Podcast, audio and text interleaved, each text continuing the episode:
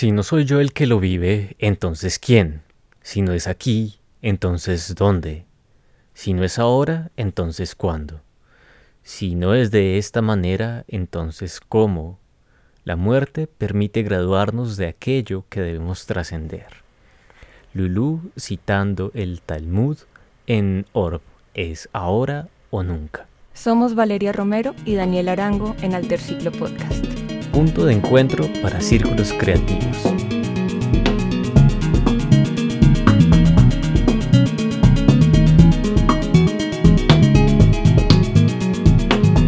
Como las artes son capaces de desmantelar modelos y reconfigurar vidas, el circo es capaz de tomarnos de la mano para trascender nuestra realidad individual. Hoy conversamos con Juan Pablo Camacho Osorio y Milo Martínez, directores de Circo Orb.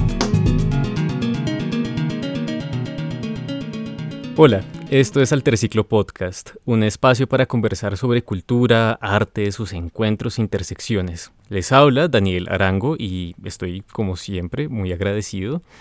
Eh, estoy con Vale. Hola, Vale. Hola, Dani. Hola a todos. Gracias por escucharnos. Mi nombre es Valeria Romero.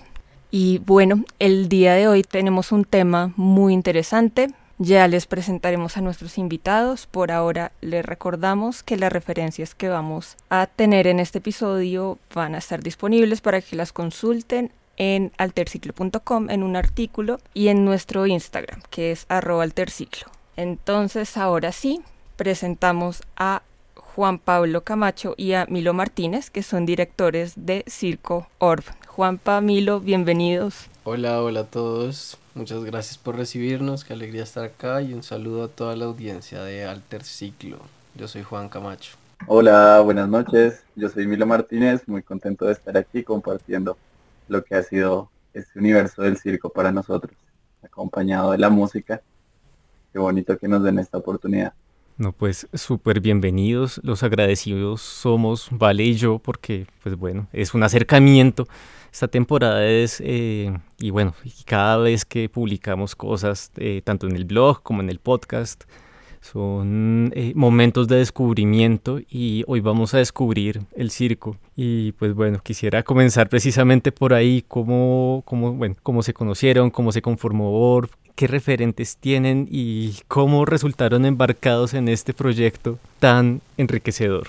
Pues bueno, este proyecto arranca porque eh, yo me voy a graduar de música en el 2019 y durante toda mi carrera, digamos que tuve una gran tusa, que fue ver las, las presentaciones de los artistas escénicos a final de cada semestre y extrañar mucho estar en las tablas porque chiquito pues había tenido un circo con algunos amigos y pues principalmente había ya tenido temporadas en teatros pero luego fue como eventos sociales y cosas por el estilo eh, entró a estudiar música y al final de mi carrera de estudiar bajo jazz en la Javeriana, pues digo que, que quiero hacer de proyecto de grado y ese proyecto fue pues hacer un circo con música en vivo, ¿no? Como que la intención era me tengo que graduar de tocar bajo, pero extraño hacer circo y extraño las tablas y extraño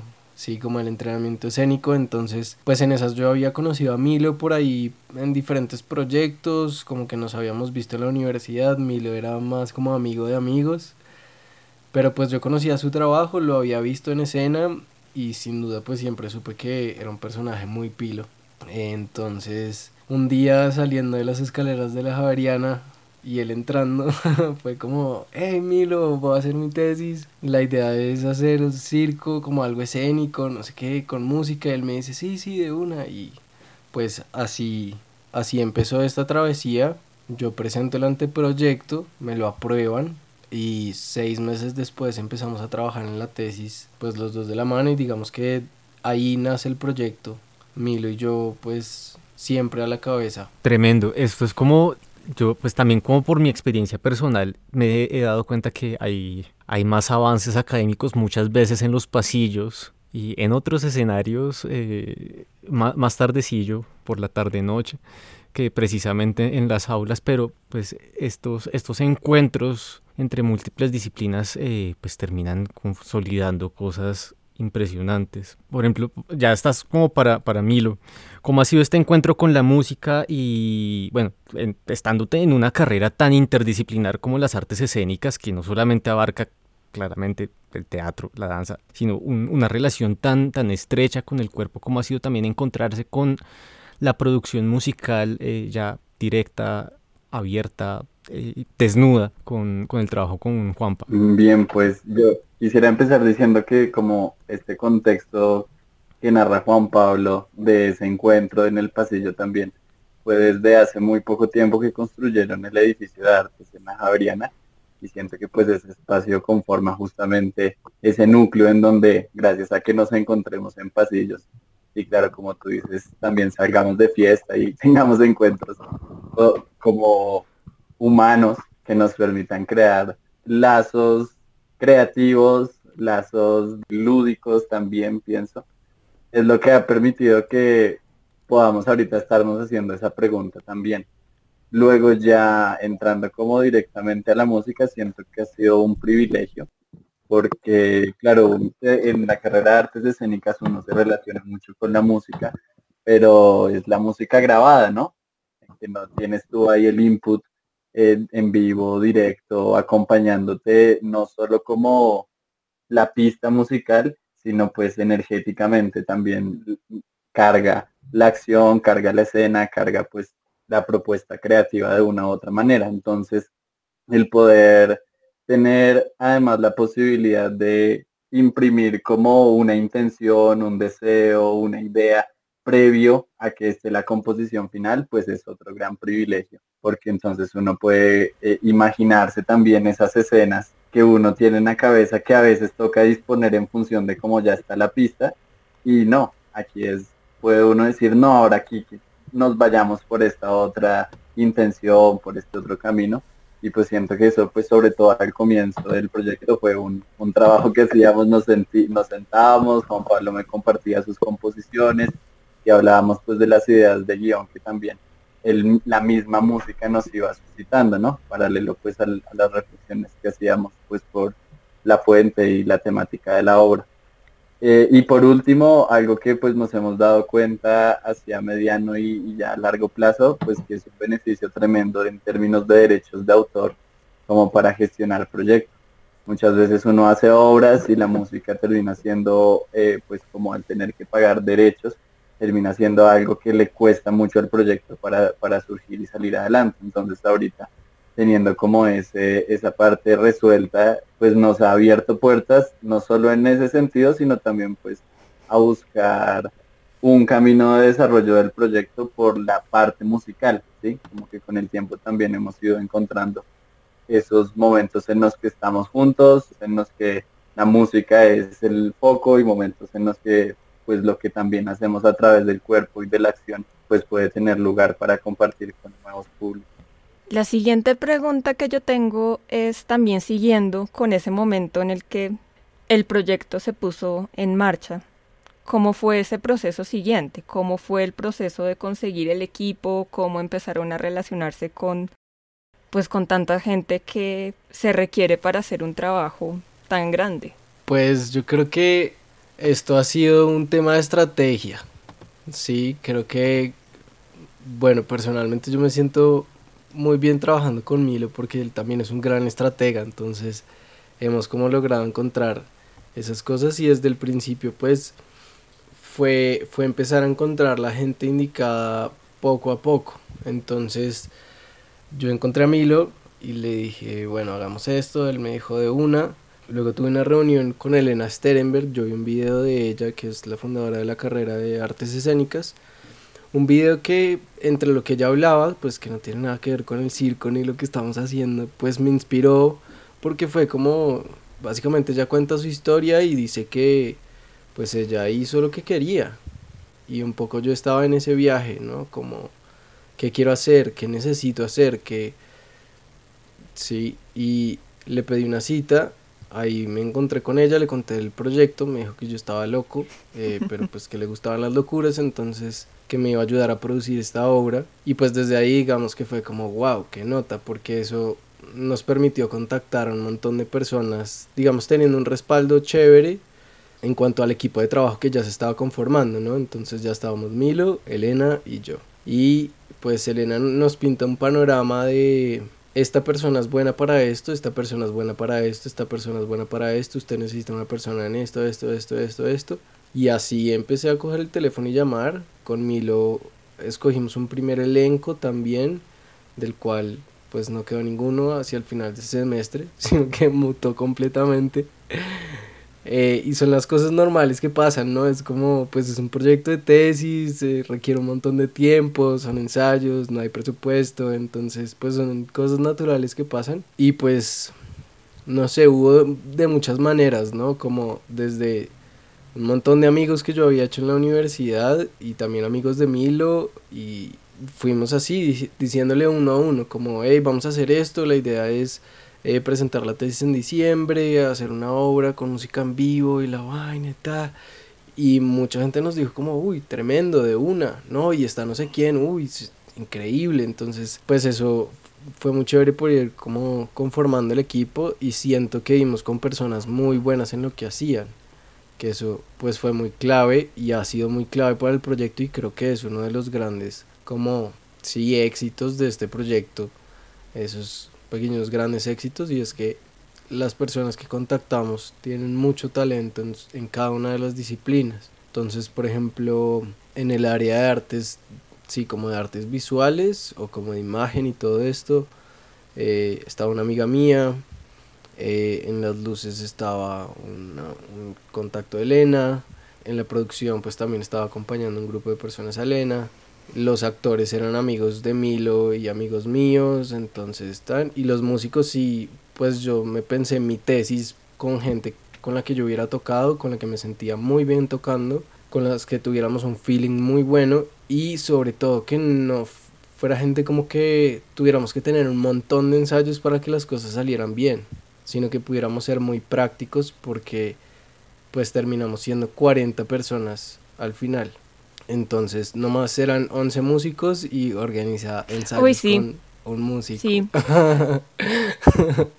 o con cualquier artista. Juanpa nos ganó a todos con 40 personas y yo casi me muero cuadrando a 13 personas. sí, eso fue monumental.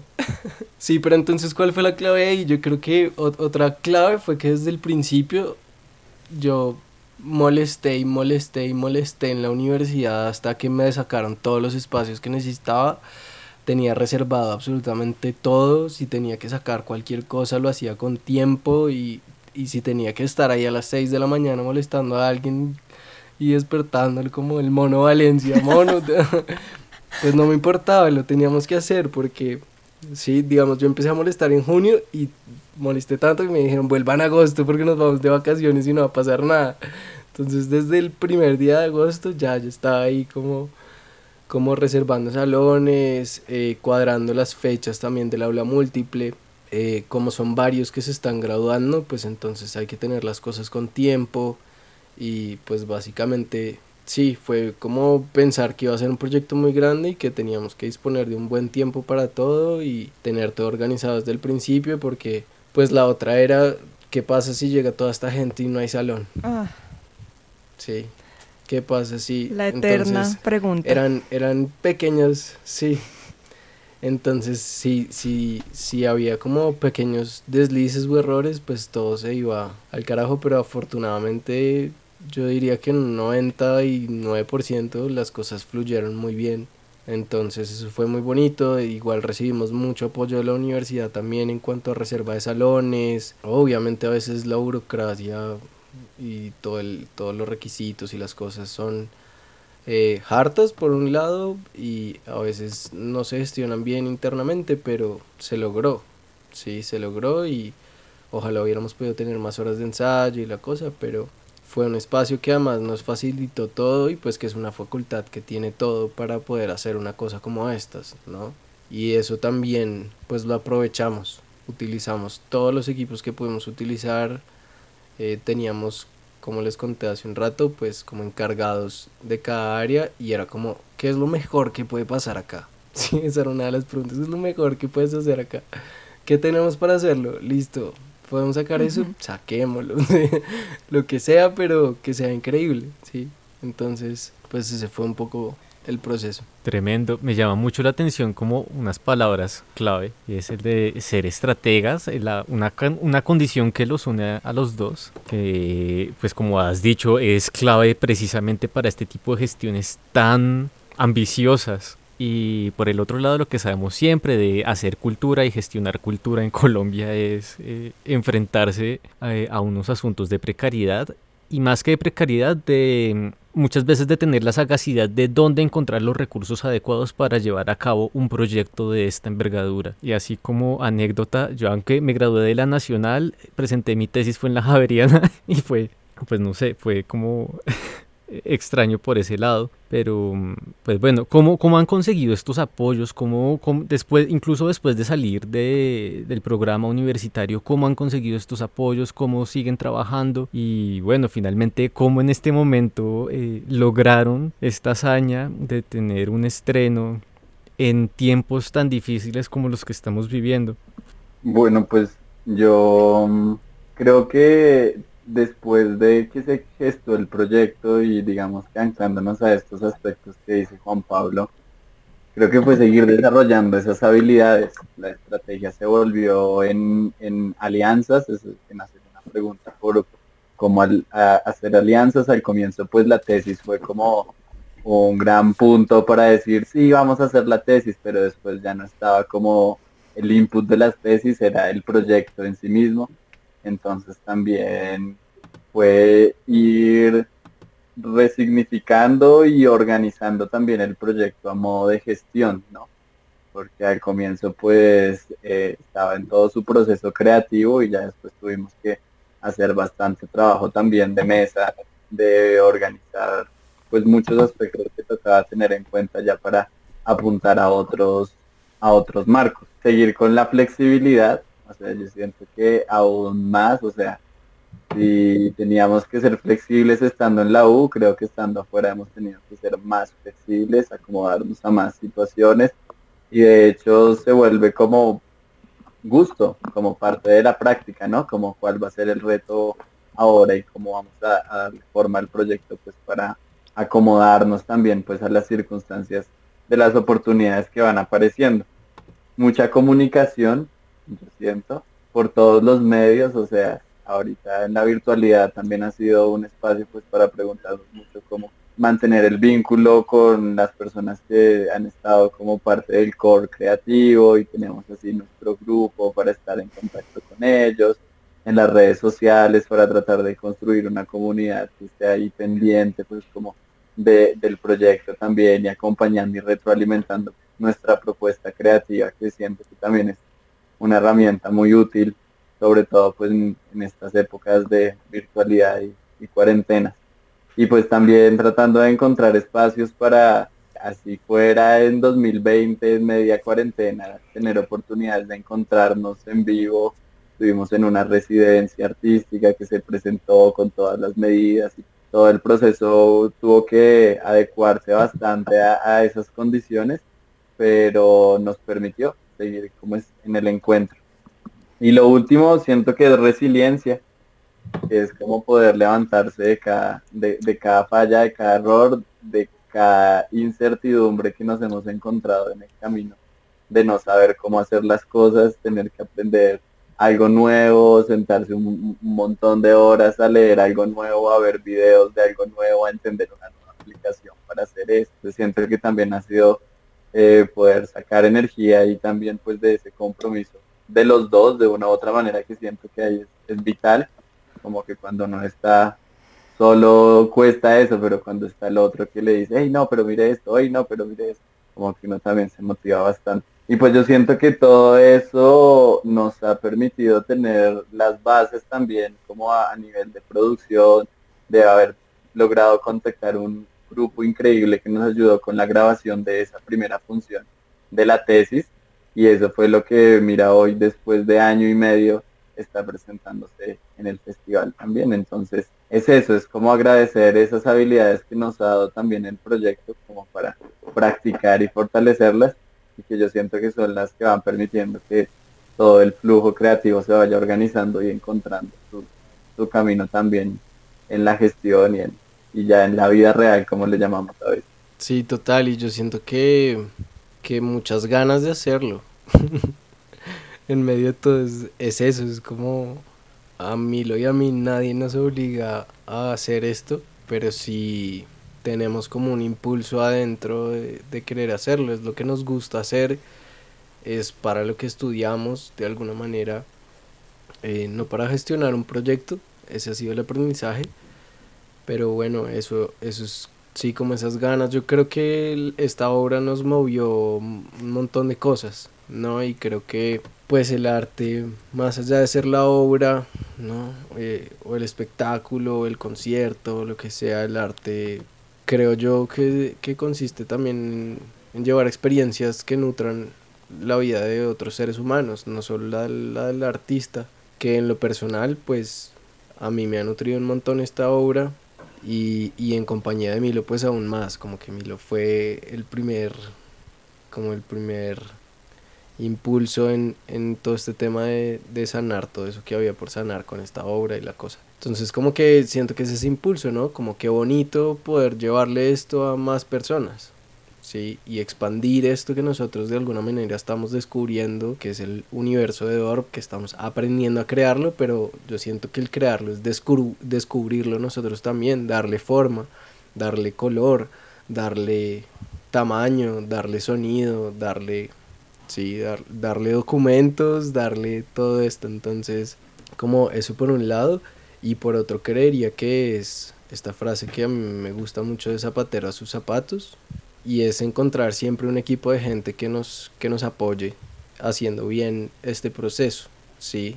Entonces hemos dado con gente que sabe cómo gestionar proyectos, que es el caso de Pop Apart, con ellas hemos tenido una asesoría muy chévere todo este tiempo, como lo, lo hemos tenido desde el principio, ¿no? O sea, Elena nos asesoró, mis asesores de tesis fueron Lucho Guevara, Catalina del Castillo y Daniel Valderrama también estuvo asesorando este proyecto.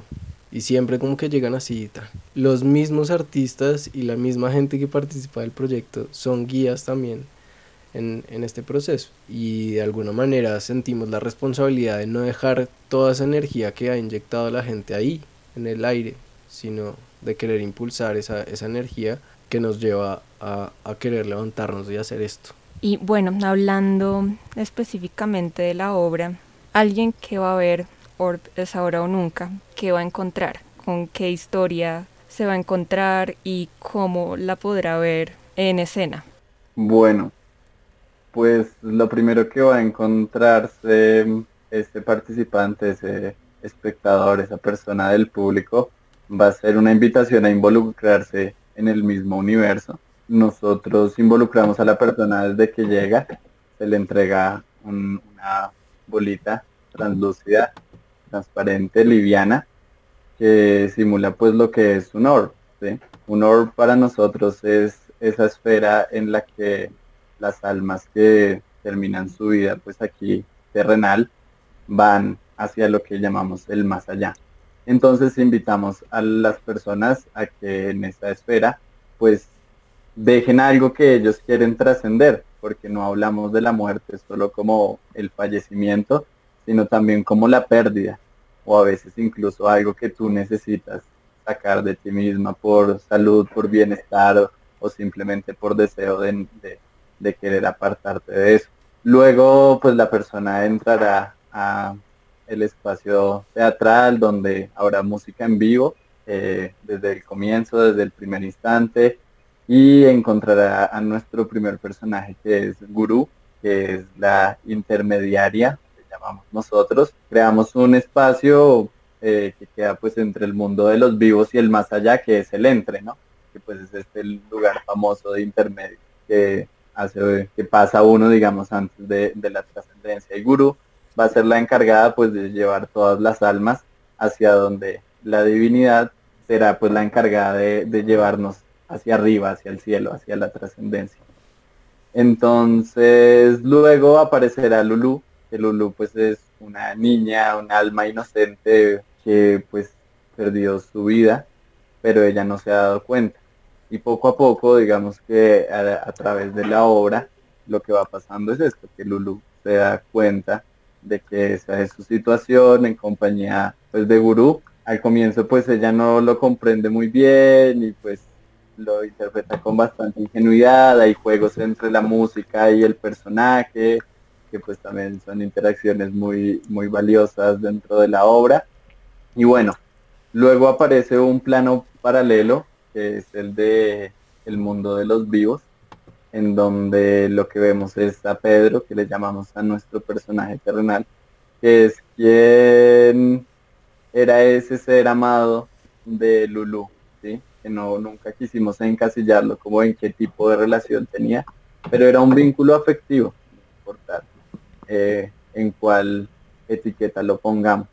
Entonces lo que vemos es el duelo de este personaje.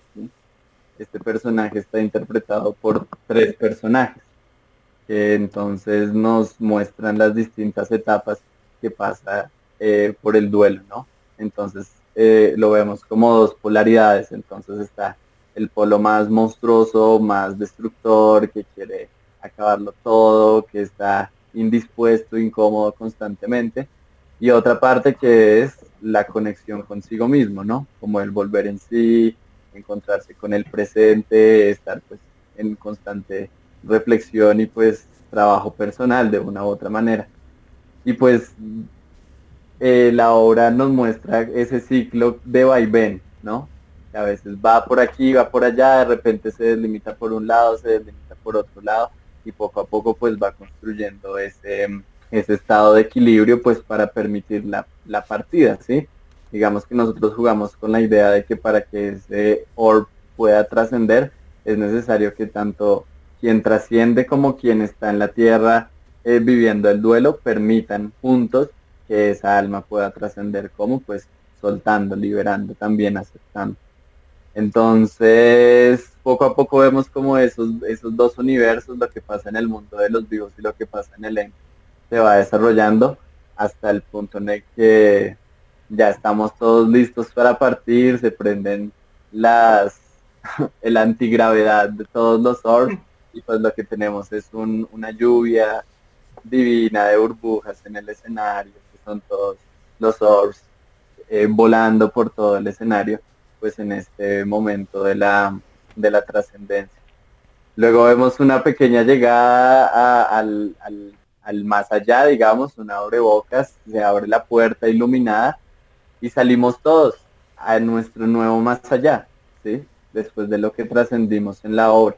Entonces todos salimos por esa misma puerta de la luz incandescente, que es pues nuestra nueva vida después de la obra y lo que cada quien pues haya podido transformar dentro de ella.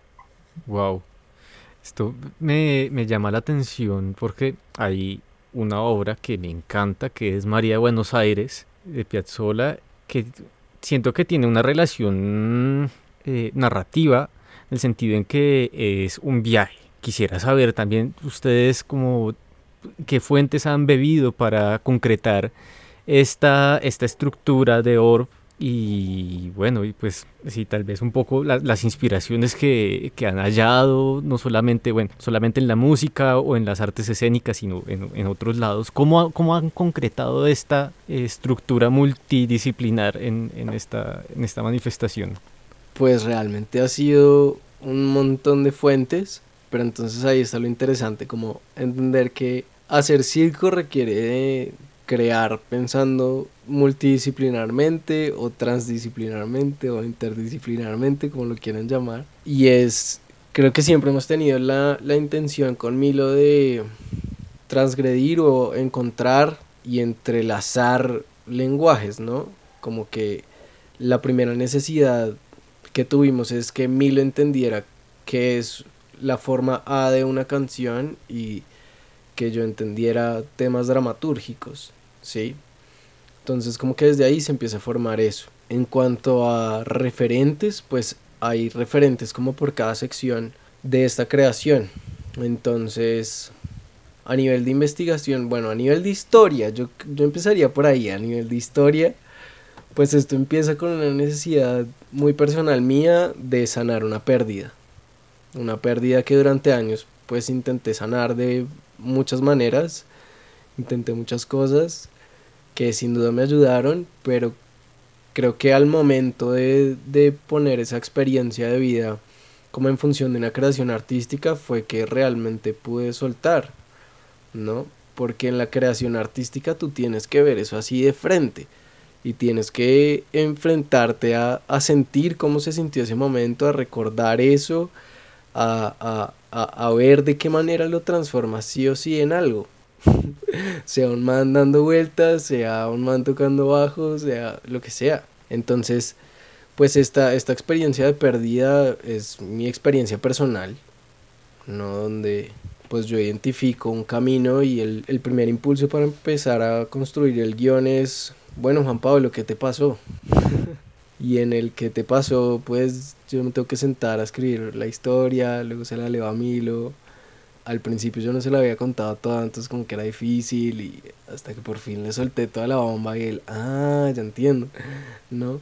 Y esa es como la primera referencia a nivel de historia. Algo que, que pues yo resalto mucho de este momento de la creación es que por lo menos con Lucho, Lucho Guevara, que Vale lo conoce perfectamente. Sí. Lucho a mí me llevó como a, a buscar como finura en lo que yo estaba haciendo, ¿no? A, a ser detallista con lo que yo estaba haciendo y es un investigador tremendo. Entonces él me propone hacer una investigación aparte de todo esto. Y la investigación primero se fue a cómo, cómo la creación artística podría generar procesos de sanación en las personas. Luego me di cuenta que eso es otra tesis entera. Eh, y la investigación se fue más hacia la muerte y, a, y la pérdida y cómo, sí, cómo poder transitar esto y sanar esto y transformarlo, ¿no? Entonces ahí empezó a haber como un montón de referentes, pues también no solo con los fines de la investigación, sino para que todo el mundo pudiera entender de qué estaba hablando yo con referencias claras. Sí, si yo le decía a la gente de producción, no, pues es que un día yo me levanté súper triste, porque no, eso se llama tal parte del duelo, sí, la negación, y la negación se caracteriza por tal, tal y tal. Entonces, fue un poco como investigar de la muerte, tomamos, sí, como fuente, tomamos como unos pilares de la filosofía budista, el libro tibetano de la vida y la muerte, estas preguntas que realmente se las, se las encontré a Alejandro Jodorowsky, que son preguntas que plantea el Talmud, lo que leíste al principio, Dani, de si no es aquí, entonces dónde, si no es ahora, entonces cuándo, si no soy yo, entonces cómo. Y eso como que empezó a formar un, un primer panorama, ¿no? Porque además yo siento que en nuestra cultura occidental la muerte es, es algo muy denso, ¿sí? Y, y, siempre nos acercas como hacia el dolor, hacia, la, hacia el sufrimiento, ¿sí? Más que el dolor es el sufrimiento, porque es que yo realmente no conozco gente que se muera alguien especial en su vida y, sea como, ah, bueno, severo. no, eso, eso duele, ¿sí? Y es importante y es, es un hito en la historia de cualquier persona, ¿no? Se murió, se acabó la historia de ese ser, sea lo que sea, ¿no? Entonces, tiene su importancia y tiene su delicadeza y tiene su parte además súper mística en todas las culturas y toda la humanidad, pues hemos estado atravesados por la muerte todo se va a acabar, todo tiene su ciclo, todo, ¿sí? Entonces, como que estos son algunos, algunas ideas que empezaron como a, a nutrir esto y pues por ese lado quisimos investigar, como les decía, culturas y puntos de vista, perspectivas frente a la muerte y, y la pérdida para plantear en Orb eso, de alguna manera, ¿no? La, la manera de Orb de asumir la muerte, que es haciendo circo, ¿no? Esa es mi manera de afrontar la muerte, convirtiéndola en el circo con música en vivo y utilizando los lenguajes de cada una de las disciplinas. Entonces, bueno, eso por un lado. En términos circenses, pues hubo algo muy interesante con Daniel Valderrama y es que ese semestre pues me permitieron ver una clase con Daniel que se llama Puesta en Escena de Circo, que solo se la permiten ver a artistas escénicos. Y pues este personaje me puso así a ver el circo de mil maneras. De mil maneras diferentes. Mi gran referente en el anteproyecto era el Circo del Sol, de nuevo circo, porque esto pues es circo contemporáneo. Y, y, pues el Circo del Sol era el Circo del Sol, o sea, yo me había criado con el Circo del Sol, eran increíbles, lloré en todas las funciones que vi de ellos. y pues también tenía algunos otros referentes en ese momento, como Slava Polunin, que para mí siempre ha sido como mi clown, sí, uno de mis clowns favoritos, la verdad. Me parece que el show que tiene es bárbaro, pero bárbaro, así hermoso en la poética que él maneja, en, en la capacidad de no usar una sola palabra y hacerte entender ese universo muy claramente, lo que está pasando, hacerte sentir cosas, eh, toda la puesta en escena, todo el juego con los objetos, ¿no? Entonces, bueno, aparte de este background que yo tenía circense, pues Daniel me empieza como a decir, bueno, píllese esto, píllese esto, vea esto, vea esto, vea esto, analice esto y pues obviamente los trabajos que teníamos en, en la clase. Entonces eh, ahí me reconecté mucho con Daniel Fincipasca y su compañía Fincipasca, que además los shows que me gustan pues uno de los shows que más me gusta del Circo del Sol, que además es referencia de Org, que se llama Corteo, lo dirigió Fincipasca. Entonces, enamorado de Fincipasca, la verdad. Y empezaron a aparecer cosas como Cirque Plum, había visto una obra de Cirque Loais que se llama Rain, que también para mí era tremendo referente, y qué más, Los Siete Dedos de la Mano, Gandini Project, empecé a buscar pues muchas referencias como de circos que utilicen música, que pues era bastante importante y entender cómo funcionaba la música en el circo. Entonces bueno, obviamente persistió el Circo del Sol eh, James Thierry también estaba ahí. Thierry es el nieto de Chaplin y es hermoso también lo que él hace. Entonces, como que esas son las referencias principales. Hay otras también por ahí. De hecho, tenemos listas en YouTube curadas de más de 100 videos que pueden ver. Una lista de circo y música y otra lista de circo, pues para consumir. Hay obras o pequeños números, eh, malabaristas como Wes Peden, Wes es uno de los mejores malabaristas en este momento en el mundo y tiene un número con otros dos personajes que fue a más referencia nuestra en algún momento y es como con toda una orquesta, no sé si es orquesta sinfónica o qué, pero de una universidad o de algún lado en Alemania y tocan el Carmina Urana y con Carmina Urana se hacen unas coreografías tremendas de malabares y fue como tremenda esa, esa fusión, ¿no? Eso en temas de circo y en temas de música pues era mi tesis de jazz. Entonces sí o sí pues tenía que haber una influencia pues de la música que a mí me gustaba componer, tocar y la música que yo estaba proponiendo para el circo. Sí, entonces también hay una lista en Spotify que la pueden encontrar como Circo Ahí creo que ya sale en nuestro perfil de, de Spotify o en el mío, Juan Pablo Camacho. Y en esta lista pues yo empecé a recoger qué tipo de música podría empezar a narrar los diferentes momentos de la obra. Y esa fue como mi fuente de inspiración.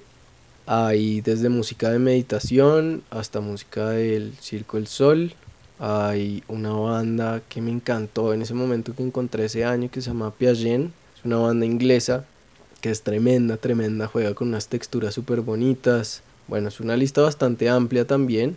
Y pues a nivel pues de jazz, yo no sé, vale, tú concuerdas conmigo que cuando uno se va a graduar de jazz, pues uno dice, pues tengo que tocar jazz y escuchar jazz, pero el jazz que me gusta, ¿no? Sí, sí, total. Sí, y bueno, ahí también hay cosas de snarky pop y de jazz moderno, así, pues que realmente es como lo que más me gusta. Y todo eso como que lo empecé a fusionar, ¿no? También cosas como Chris Lightcap, Chris Speed y recordando mucho yo que había tocado en la carrera, ¿no?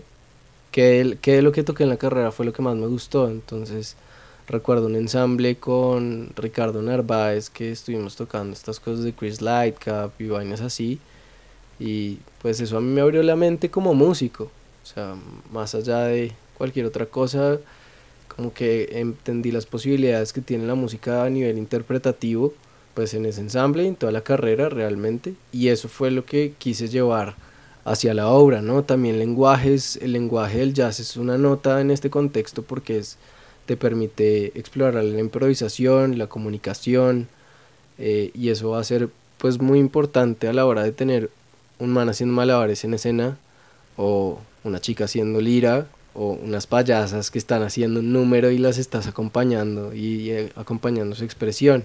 Entonces, pues también era clave tener músicos que supieran hacer eso y entender que ya no solo nos íbamos a comunicar entre nosotros, sino que también nos íbamos a comunicar con quienes estaban en escena. Entonces, incluso, pues hasta los mismos músicos con los que toqué han sido mis referentes. Sí, son músicos que yo admiro profundamente y lo diré hasta el final de mis días porque en verdad son, son músicos tremendos, todos, todos, todos los que están ahí. Creo que esa nómina fue un gran privilegio tocar con ellos y crear con ellos, ensayar con ellos y que todos estuvieran súper a disposición de la obra, además que todos nos decían como, no, muy bacano y no, esa vieja del, del aro allá trepada mucha dura y ese man de los malabares, no, no, no, entonces para todos fue muy divertido también, pues disfrutar eso. Y sí, como a nivel de referentes, pues a grandes rasgos eso, eso es, de qué fuente bebemos, de esas, de esas fuentes. Beben harto. sí, ha sido tragadera de información. Y ahorita también que hablabas de, de, la investigación que te puso a hacer Lucho, estaba pensando, yo también hice mi tesis con su asesoría y me parece también muy importante que en ese proceso él le da mucha importancia a la experiencia de uno. Sí, señores, salud por Lucho. salud por Lucho. Salud por Lucho. Porque yo creo que ese es uno de los, de los grandes movilizadores de este proyecto que desde el principio también, de hecho como que el semestre anterior a, mandar el anteproyecto, pues Lucho me decía, ¿tú qué quieres? ¿No? ¿Tú qué tienes por dar? O sea, ¿tú para qué haces esto, Juan? Me decía, ¿no? Y, yo era como, no, no sé, Lucho. no, pues obviamente un poco, pero, pero sí era como, es muy bonito sentir eso y, y sentir que él pues las primeras palabras de Lucho cuando lo recibió, o por lo menos cuando me recibió a mí, fue como, Juan, tú eres muy talentoso. Y eso normalmente aún no se lo dicen en una carrera, ¿no? Siempre es como, ah, ahí vas. Eh, bueno. Sí. Bueno, sí, pero, eh, ¿no? Y, y pues sí, lo, lo felicitarán a uno de vez en cuando, pero creo que esa frase, además de un maestro como él, pues da mucha gasolina pero además, él no solo te dice eso, sino que te dice el talento no es suficiente. Entonces te lleva a encontrar un nivel de detalle muy, muy chévere en lo que estás haciendo. Y creo que esas metodologías que yo aprendí con él, pues también las apliqué, pues son metodologías que se pueden aplicar a muchas cosas. Entonces las trasladé a toda esta creación también. Sí, porque desde incluir todo el elemento de la pérdida hasta recordar los ensambles que más te gustaron y la música que tocaste, que hace parte de tu experiencia, Exactamente, exactamente. Es, es también validar eso, ¿no? Como que yo me acuerdo haciendo el anteproyecto y yo le decía, oye, pero ¿cómo empiezo la justificación de esto? Y me decía, ¿tú por qué estás haciendo esto? Tú me contaste que a los 12 años empezaste en un circo. Es, eso ponlo y mándalo.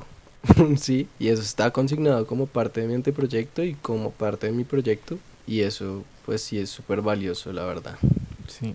No, además que pues eso en artes es en, artes plásticas digo es muy común tener esa referencia propia pero en música o por lo menos desde mi experiencia de música ultra académica tocando en orquesta sinfónica de toda la vida ahí sí era supremamente vetado estas relaciones extramusicales que uno pudiera estar agregando al trabajo de uno y pues hay que rescatar precisamente esta parte humana de la música que precisamente esa falta de humanidad fue lo que me sacó corriendo de ahí y aprovecharla, explotarla eh, eh, y entretejerla con, con, otras manifestaciones y pues, que finalmente detonan procesos tan, tan, tan enriquecedores como el que ustedes acaban de presentar con Oro. Total, y yo siento que, bueno, también fuimos privilegiados, vale, tú sabrás, pero pues algo ha venido cambiando en, en, el énfasis de jazz en la universidad y es que antes tú tenías... Afortunadamente.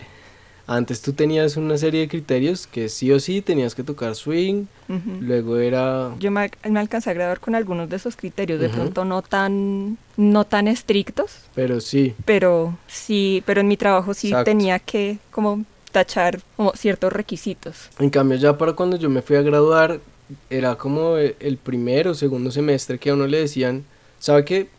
Haga lo que quiera mientras lo pueda justificar bien. Y con el tiempo, pues los maestros han ido entendiendo eso, como la música, o sea, estudiar jazz en Colombia no es un tema de salir a tocar jazz, en, en la mayoría de casos. sí, creo que son muy pocos los que se dedican y viven de solo tocar su instrumento y de tocar jazz en Colombia, y menos ahorita, pues, cómo están las cosas. Y creo que ellos han, han ido entendiendo esto a raíz de diferentes experiencias y creo que Orb Creo no, estoy seguro porque pues esa fue la conversación que tuve con ellos al finalizar la muestra de la tesis y es como que también abrió ese, ese panorama a entender que lo importante que, que es esa carrera, o sea, de las cosas importantes que hay en esa carrera es el estudiante y sus necesidades y sus gustos y sus objetivos también. Que claro, hay un pensum y hay unas cosas importantes que tiene que aprender una persona en su etapa de formación musical, sí, pero de las, de las cosas lindas, por ejemplo, que Botero me dijo ese día es, reconozco la importancia de tener un ser humano enfrente en mi clase. Sí, las clases de instrumentos son uno a uno. Holman, por ejemplo, Holman Álvarez, o sea, él literalmente en una conversación yo le dije como, no, pues Holman, quiero hacer música de sanación o, o tal, un unipersonal de no sé qué cosas, tal, o música para circo. Y me dijo, ¿qué? ¿Circo? ¿Vos haces circo?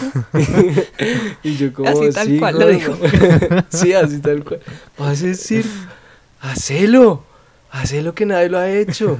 Y, y así, si me entiendes, con esa gana y, y pues muy chévere y súper apoyado pues eh, por, por los directores también del énfasis muy, muy bonito.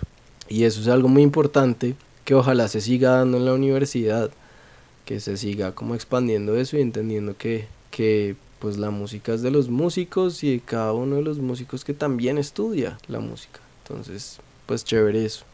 Esa oportunidad que tuvimos de hacer lo que se nos diera la gana y justificarlo muy bien. Y que también se sigan dando esos espacios de unión con otras carreras, como en este caso artes escénicas. Exactamente.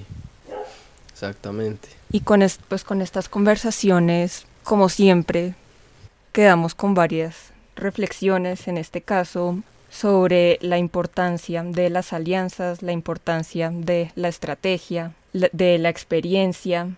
Y también me gustaría que ustedes nos contaran un poco como algunas reflexiones que les han quedado de todo el proceso de hacer esta obra, de presentarla, de gestionarla, qué han aprendido, qué enseñanzas les ha dado.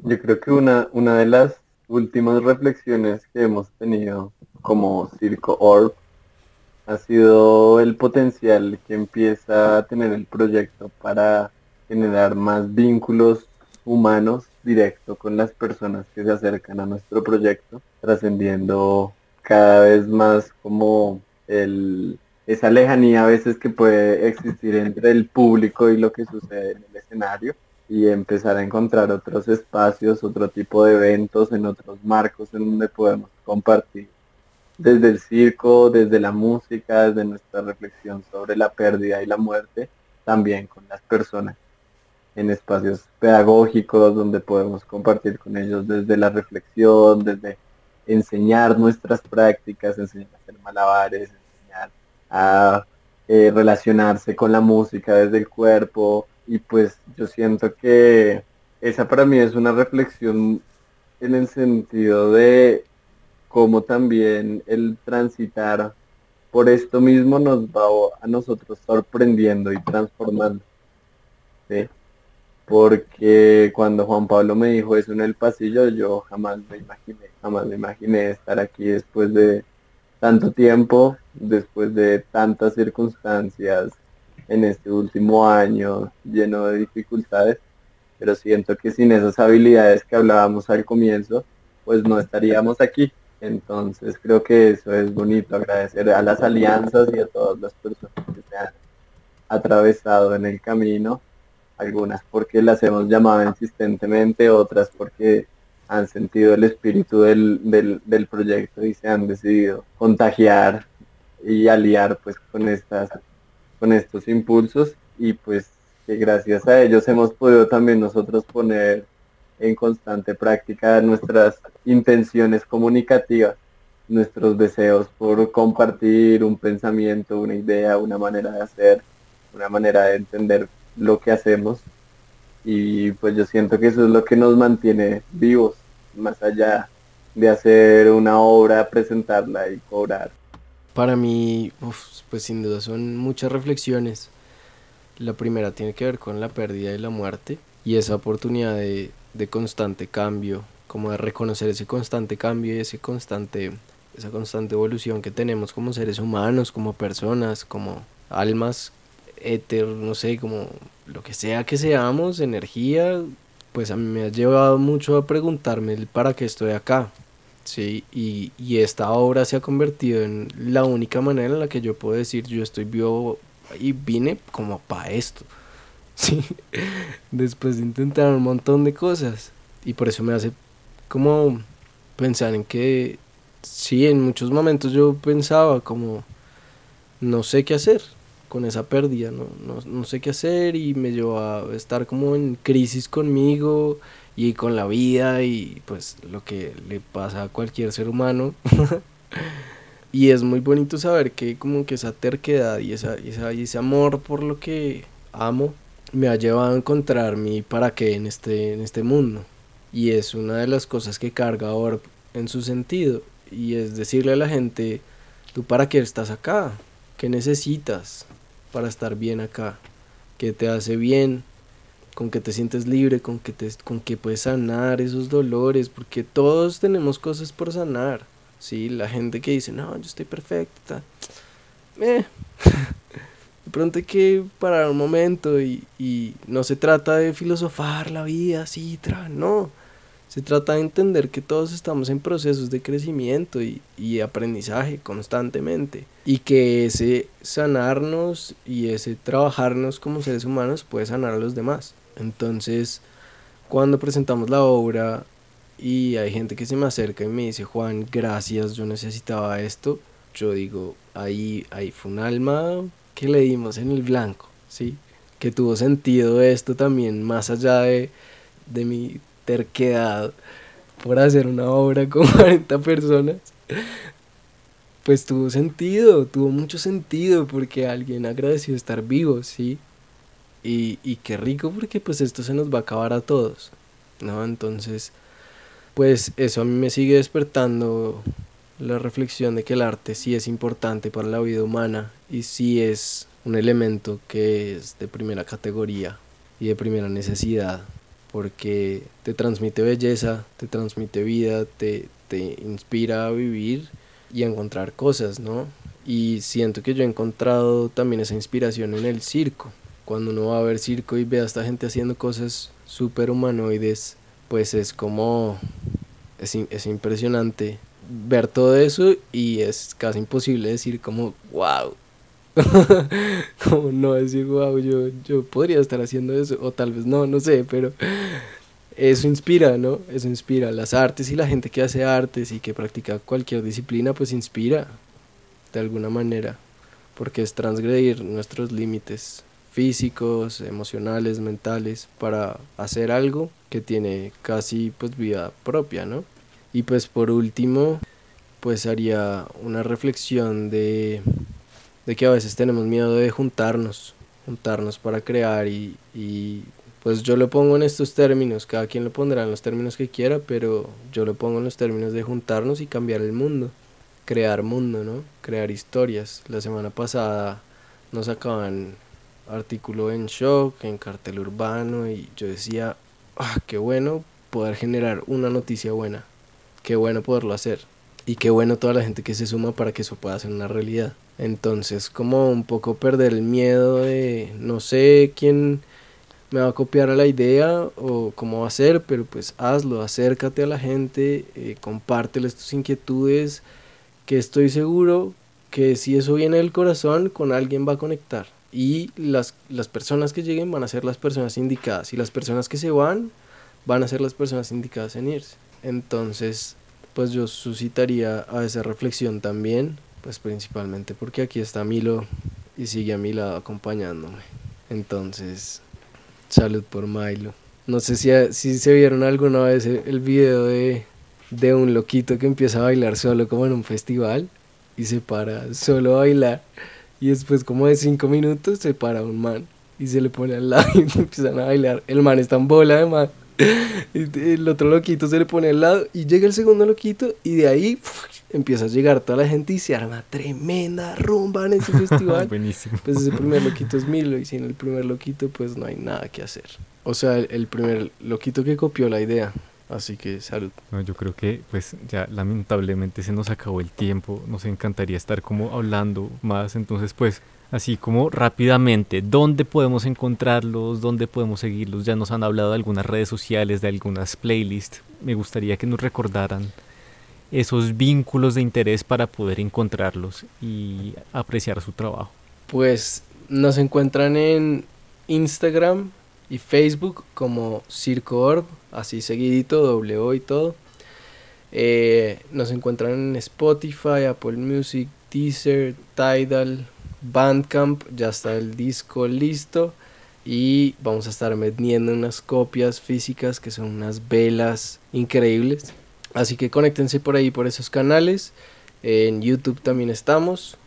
Siempre nos encuentran como Circo Orb. Y en las plataformas digitales también pueden encontrar mi perfil de artista, Juan Pablo Camacho o Circo Orb. Chicos, muchísimas, muchísimas gracias por estar aquí hablando con nosotros. Fue una conversación increíble, aprendimos mucho, reflexionamos mucho. Gracias a ustedes por darle un espacio a, a nuestra voz, a nuestro proyecto, porque también son oportunidades para uno seguirse relatando a uno mismo ese, ese porqué y seguir encontrando los insumos para el día de mañana. Total, total. Muchas gracias también a ustedes por la invitación, por el espacio, por permitirnos hablar y, y soltar como todo este proceso que es la idea. Eh, los invitamos de verdad a que se conecten con el proyecto, a los que estén escuchando y a ustedes de nuevo muchas, muchas, muchas gracias por esta oportunidad. Pues a ustedes, a ustedes muchísimas gracias.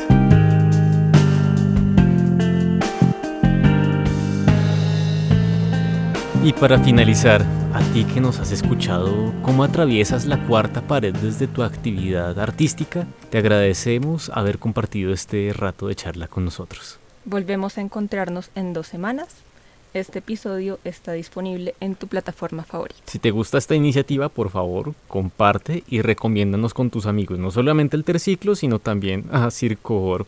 Puedes encontrarnos en Instagram, Facebook y Twitter como arroba alterciclo y leer nuestro blog alterciclo.com. No dudes en escribirnos. Esto es Alterciclo Podcast, punto de encuentro para círculos creativos.